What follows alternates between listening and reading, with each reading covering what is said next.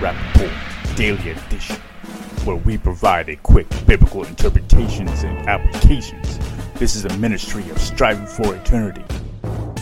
We've been looking at abortion and how it is wrong. We have to ask the question, what is it that's in the womb? Is it a human being or just tissue?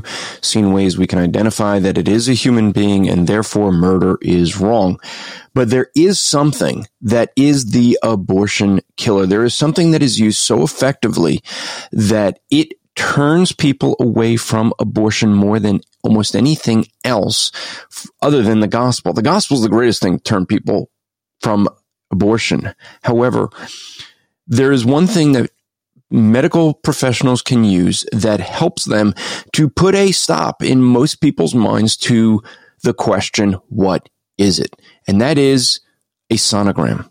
You see, it is one of the things that you see in Congress and those that want to support abortion. The one thing they do not want to allow is sonograms, because when a mother sees that child in her womb that is forming and they look at that child, they know it is a child, and therefore they don't want to abort it. They know they're killing someone. Now, there are those mothers that just don't care, and that's how callous our culture has become. There are many who know it is murder. They're not a victim. They know what they're doing, but they want to have their life, and they want to have their comfort, and a child is just going to interfere. But sonograms are something that pro-life groups have been using for a long time, because the sonogram is the abortion killer.